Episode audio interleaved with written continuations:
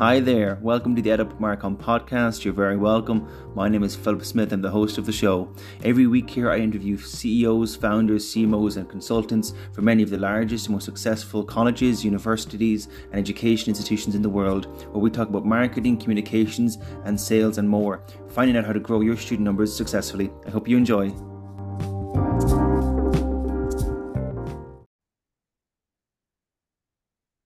Hi, Vova. Thanks for coming on the EdUp Marcom podcast. Great to have you on. Hi, Philip. It's a pleasure. Happy New Year. A happy New Year to you as well and to all of the listeners. Um, so just to kick things off, Vova, could you state for the listeners your name and the name of your company and your role at that company? Definitely. Uh, my name is Vova. Long form is Volodymyr, and I'm a co-founder and co-CEO in the company called Student Speak. Fantastic.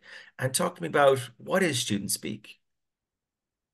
Uh, Student Speak, we founded it uh, three years ago. I've previously been working a lot in marketing and sales, and we were experimenting a bit with my co-founder with uh, psychometric assessments and came up with this solution on how to help to make the right career choice with the psychometric assessment and John Holland's theory of career choices.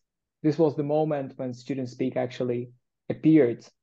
And since then, uh, we've been developing this. We've formed that into the digital product, into the on site widget that helps universities with uh, lead capturing and lead nurturing with uh, student recruitment. That's really interesting. And it's such a, I know, particular for the US market with the uh, enrollment cliff and, you know, well, for universities around the world, in, enrollments and, and growing enrollments is such an important, uh, important function for them, for, for the marketing and sales teams. And just to, I suppose, learn a bit more about your own background, could you give me a brief overview of your career? Sure. I've been, as I mentioned, always working in marketing, uh, firstly on the agency side, uh, the media agency. I've been working in digital environment, then softly switched to the client side as well and kicked off the entrepreneurship part. So basically, Student Speak is the place where I've brought my experience from corporate world and switched to higher education as an industry that I want to concentrate my efforts on.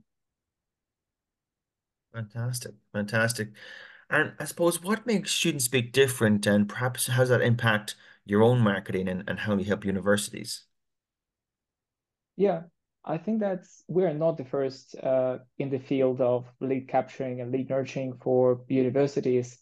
A couple of years ago, you remember there was this whole industry boom um, with ambassadors platforms and peer-to-peer marketing. And I think that was a very interesting moment and how the university started approaching the lead nurturing. This definitely became a very popular method that was a mainstream uh, for communicating with the candidates and help them to speak with the current students and definitely made the job of admission teams much easier. I think that's what we want to do differently is that we want to lower that involvement on the admissions team side. I think that now everyone realizes that it's a very nice uh, way to nurture and convince your candidates, but it also takes so much resources that you need to have this separate person that will manage the ambassadors teams and the, the platform content, everything else. And yes. this was one of the aspects that we've tried to address with Student Speak to make it as automatized and as easygoing as possible. So now it really doesn't take much time after setup to start generating results and just, you know, working by itself, making some magic.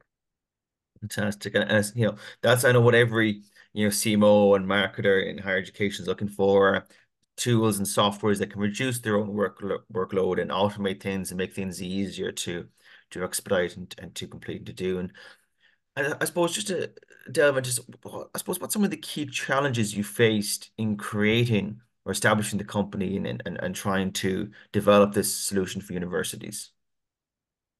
Yeah, Philip, I think you as a person who works in education industry, you may feel uh, the the same uh, pain. I feel that Teams now uh, in in the higher education sector are overwhelmed.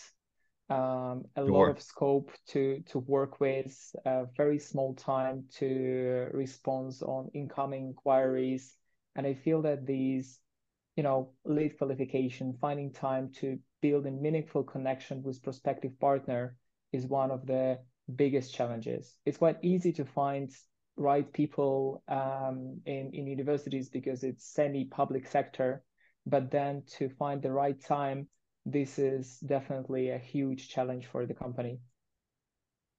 Absolutely. And I think that's it. I hear this all the time, particularly in the higher education space, where there's just a lack of time, a lack of resources to try and get everything done because there's there's just so much that needs to be done uh, by the teams internally. And I suppose just to delve a bit more into student speak, I, I know it's helping a lot of different universities right now. Could you give me some examples or, you know, of any university or universities you're working with right now and how it's helping them? Yes, of course. Uh, one of the partners that we are proud of is Anglo-American University in Prague. This is a very established Mm, international university that attracts both students from North America and across Europe to to Central Europe to Prague to um, study mostly social sciences, but uh, some business directions as well. And when we've started working with them, they've had one of these big challenges that they've had a list of programs already over uh, far over 30, 50 programs. And they were mentioning that a lot of churn comes from students being undecided. Sometimes Yes. they were coming even to the application quite late into the application process and only later considering, oh, so what should I study and what should be my direction of career development. And this is especially huge problem for universities that are not measuring their dropout rate because they may even not notice this churn on the level of the studies choice, but just see those people living after a year or a semester of studies, understanding that uh, the career they picked up is not actually what they've been expecting. And at that time, we've uh, proposed our widget with a short psychometric assessment to Anglo American University, and that worked perfectly as an integrated aspect of their multi touch uh, marketing strategy. So we've integrated that on their home website where most of people come and check out the offer and check out the details about the university. And we've integrated all that data that we were capturing into later steps of outreach to those students.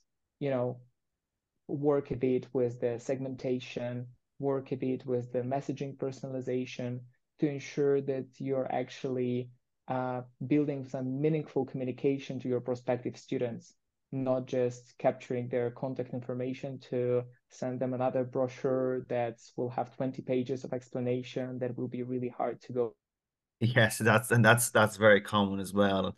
And, and definitely an issue I've, I've I've seen in in the industry is a lack of personalization when it comes um to, to dealing with prospective students um that, that are looking to to uh, study at the university. And that's really interesting and really interesting as well, uh, over that it plugs into the website as well. And uh, you know, you know that that's interesting. It's, it's it seems easy to implement the student speak solution as well. Is that fair to say? Definitely. If you're using a GTM, it's just five minutes after we are preparing everything on our side. From the university, this involvement is is minimal. Mhm. Fantastic. And just to delve a bit more into the, I suppose, the education sector, the higher ed space, do you see perhaps how the higher education space might change in the, in the future and, and perhaps how student speak might, might also change, develop into the future? For sure, I think we are actually in the middle of big shift in the industry towards practical studies. I think what we all noticed after the introduction of all these online learning platforms, how the industry is pushed towards providing the end-to-end career. Very often you can see the online courses when in three, six months they're giving you a career of a quality assurance tester for IT companies or a programmer, and they're even providing you with job opportunities afterwards.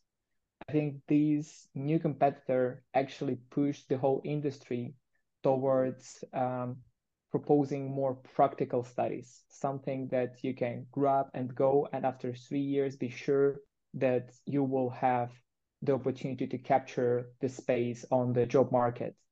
And I think those career services, those guiding connections that university can bring to the prospective student will increase in importance. And universities will start redefining their role as research entities and education entities more towards providing the supply to those new emerging industries as you know IT, AI, and all these similar new fields which require tons and tons of workers.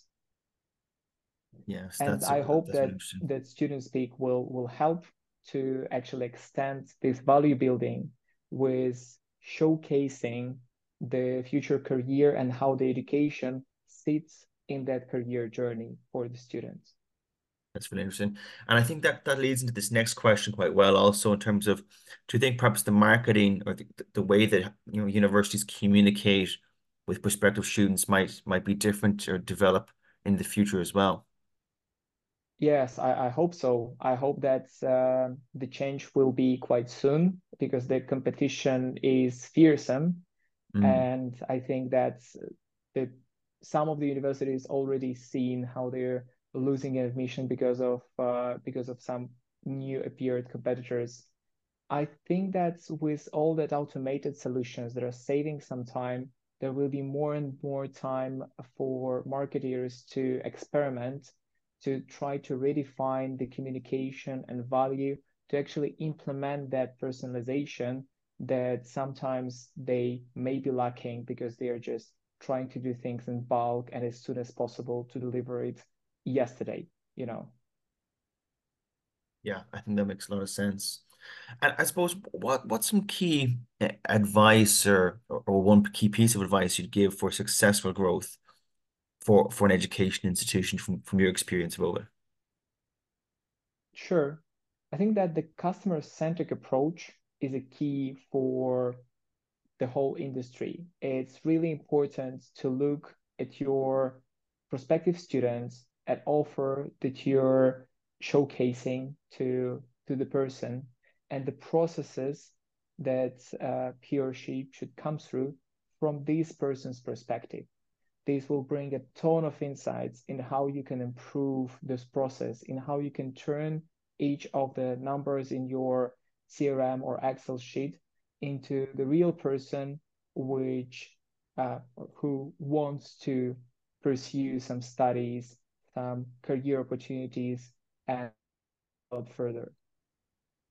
Fantastic, and I, I really, really agree with that. That I, I, I really think that too many you know, universities or colleges see, you know, leads as emails and phone numbers rather than people and, and each individual person who's looking, you know, for a degree and for their on their education journey.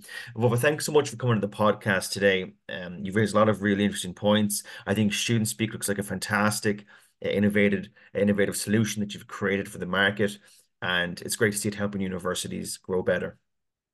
Thank you very much, Philip. It's been a pleasure. Thanks, Vova.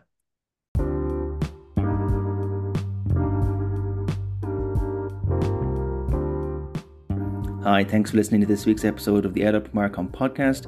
If you'd like to be a guest, you can do so by applying on edupmarcom.com, where you can also find a catalogue of all of our episodes. Thanks for listening, and I hope you enjoyed.